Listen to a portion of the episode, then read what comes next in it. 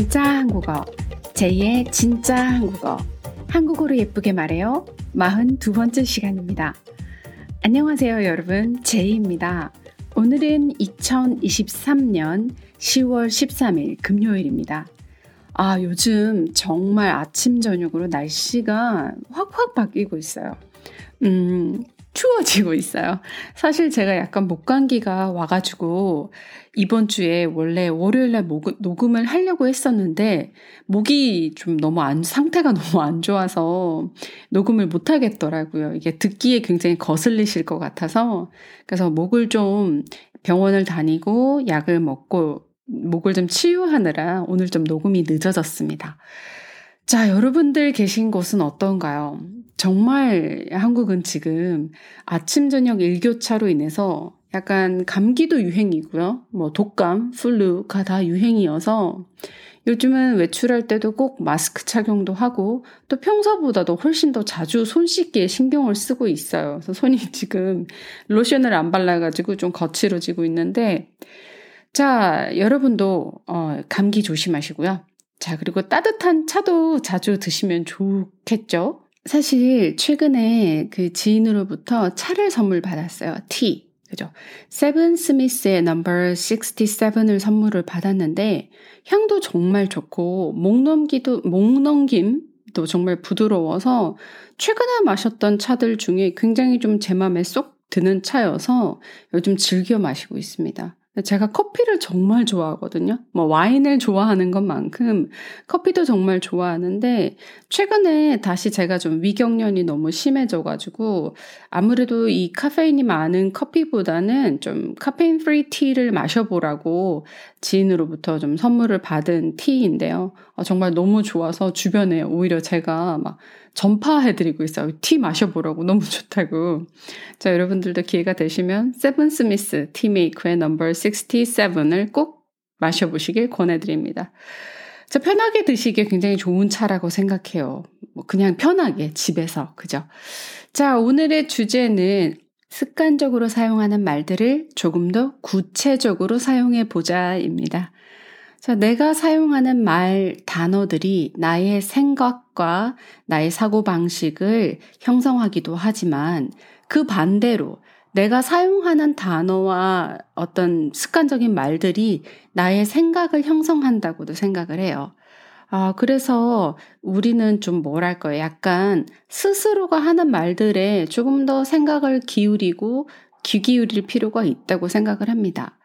저는 제가 제 자신에게도 조금은 엄격하게 대하는 편이지만 타인과 이야기할 때도 특히나 이상하게 신경이 쓰이거나 혹은 굉장히 관심이 가거나 또는 그 사람이 매력적으로 보이기도 하고 혹은 그 반대로 전혀 아우 이 사람과는 두 번 다시 대화하고 싶지 않다라고 느낄 만큼 매력적이지 않 좋게 보이도록 하는 한 가지 큰 요소가 그 사람이 사용하는 단어의 선택 같아요. 개인적으로 비속어나 은어를 사용하는 것을 별로 좋아하지 않습니다. 비속어나 은어는 뭐 슬랭이죠. 뭐 그때그때 유행하는 유행어처럼 반짝 지나가는 슬랭들도 있고 또 뭐 슬랭이지만 긍정적이고 재밌는 유머러스한 뉘앙스를 풍기는 슬랭들도 있겠죠. 하지만 대부분 최근 들어서 느낀 건데 한 2015년 이후 부터 최근 2023년까지 최근 들어 나오는 한국어에 있어서의 신조어들은 대부분 좀 폄하적이고 어떤 사람을 조롱하거나 어떤 특정 집단이나 성별 이런 대상을 폄하하는 듯한 내용의 단어들이 굉장히 많이 유행을 하고 있어서 조금 그런 단어들을 아무런 지각 없이 아무런 생각 없이 유행이니까 마구 사용하다 보면 내가 생각하는 생각의 방향이 그렇게 만들어질 수 있으니까 조금은 신경을 써서 최대한 구체적이고 정확하게 나의 뜻을 전달할 수 있는 그런 단어를 선택해서 사용하는 게 좋다고 생각을 합니다. 마크 트웨인이 이런 말을 했대요.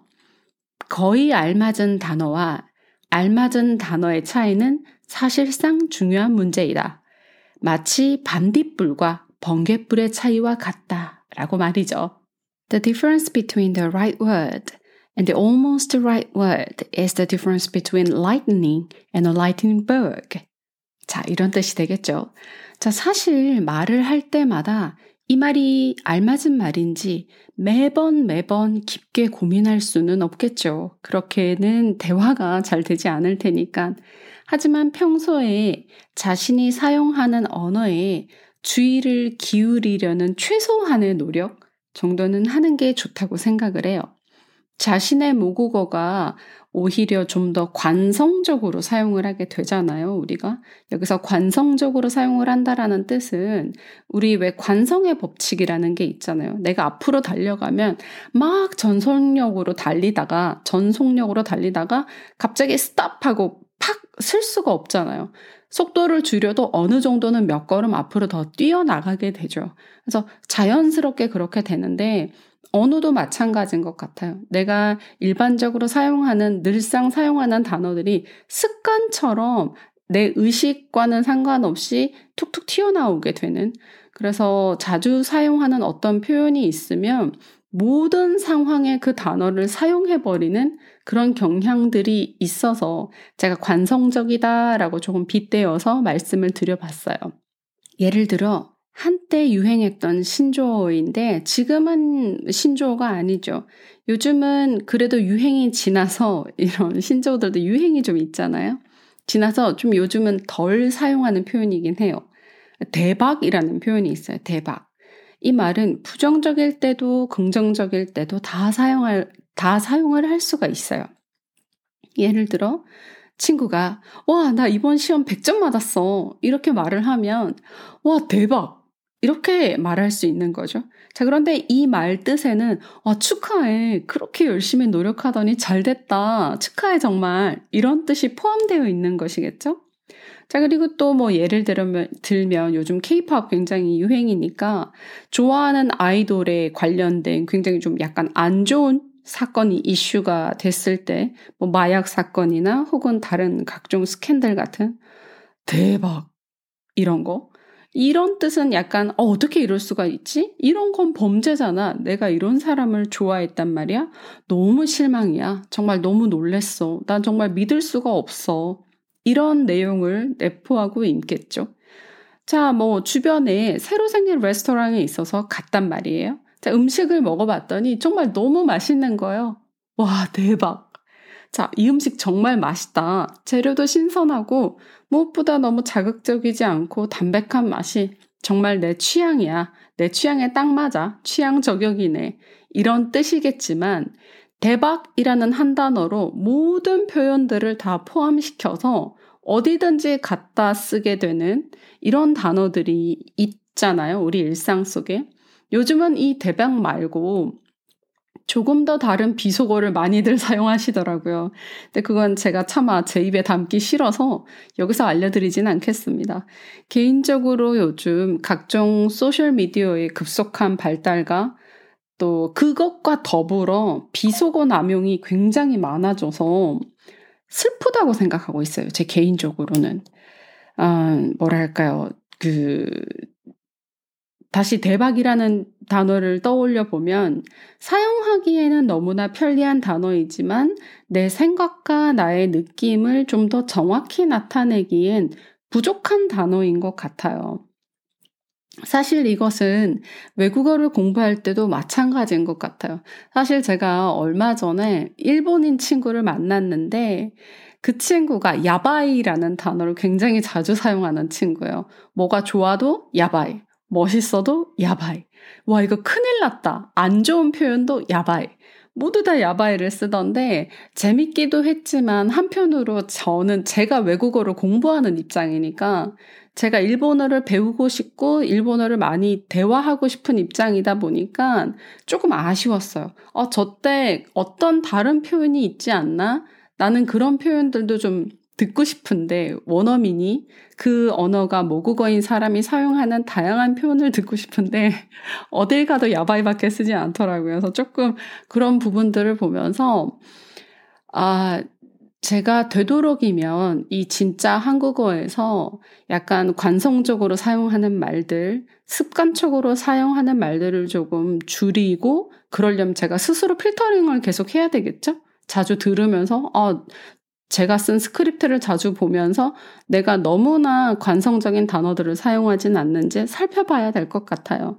조금 더 제가 노력을 해야 되겠다. 여러분들에게 다양한 표현을 들려드리고 싶다라는 생각을 하게 된 계기여서 오늘 이렇게 주제를 한번 돌아봤습니다.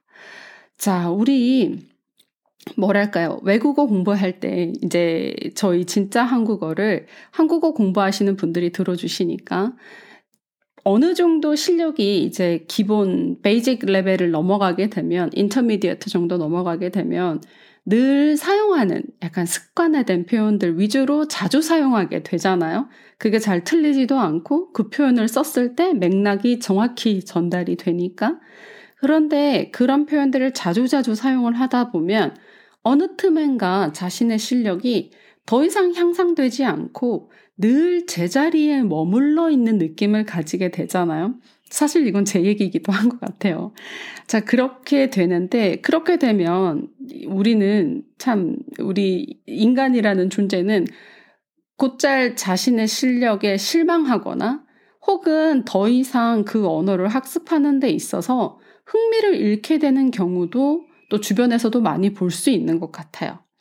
그래서 내 안의 동기부여를 위해서도 새로운 단어, 새로운 표현들을 자주 사용해 보도록 하는 것이 외국어도 모국어도 좀 더 나다운 나만의 스타일로 사용할 수 있는 방법이지 않을까 하고 생각해 봤습니다. 저는 그 사람이 사는 공간이 그 사람의 아이덴티티를 나타낸다고 생각을 해서 집안 인테리어나 소품 같은 것에 신경을 많이 쓰는 편이에요. 내가 좋아하는 색깔, 나의 라이프 스타일, 내가 추구하는 감각, 또는 내가 좋아하는 어떤 편의성. 그러니까 편의성도 여러 가지가 있잖아요. 사람들마다. 어떤 편의성을 더 추구하는지. 자, 이런 것들이 모두 반영되는 곳이잖아요. 집이라는 공간이. 그래서 뭐랄까, 좀 더 나다운 스타일, 내 취향에 맞는 스타일을 굉장히 좀 많이 찾는 편인데, 마찬가지로 내 입을 통해서 밖으로 표현되는 단어의 선택이 나라는 사람의 정체성을 나타낸다고 생각을 해요. 그것이 전부는 아닐지라도 말이죠.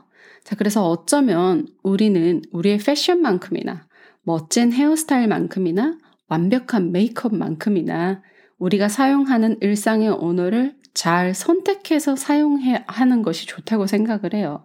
여러분들 그런 거 있지 않나요? 굉장히 외모는 근사한데 이 사람의 입 밖으로 나오는 말들이 전부 비속어나 욕이면 굉장히 이 사람의 외모가 좀 전에 그냥 봤었을 때 멋있고 근사해 보이는 느낌은 어디 간데 없고 좀 약간 거리감이 느껴지는 자, 그래서 우리는 아, 습관적으로 사용하는 말들을 조금 더 구체적으로 사용하는 습관을 가져보면 좋겠다 하는 취지에서 이렇게 컨텐츠를 한번 꾸며봤습니다. 우리 진짜 한국어를 들어주시는 애청자 여러분들은 어떤 표현을 자주 사용하실까요?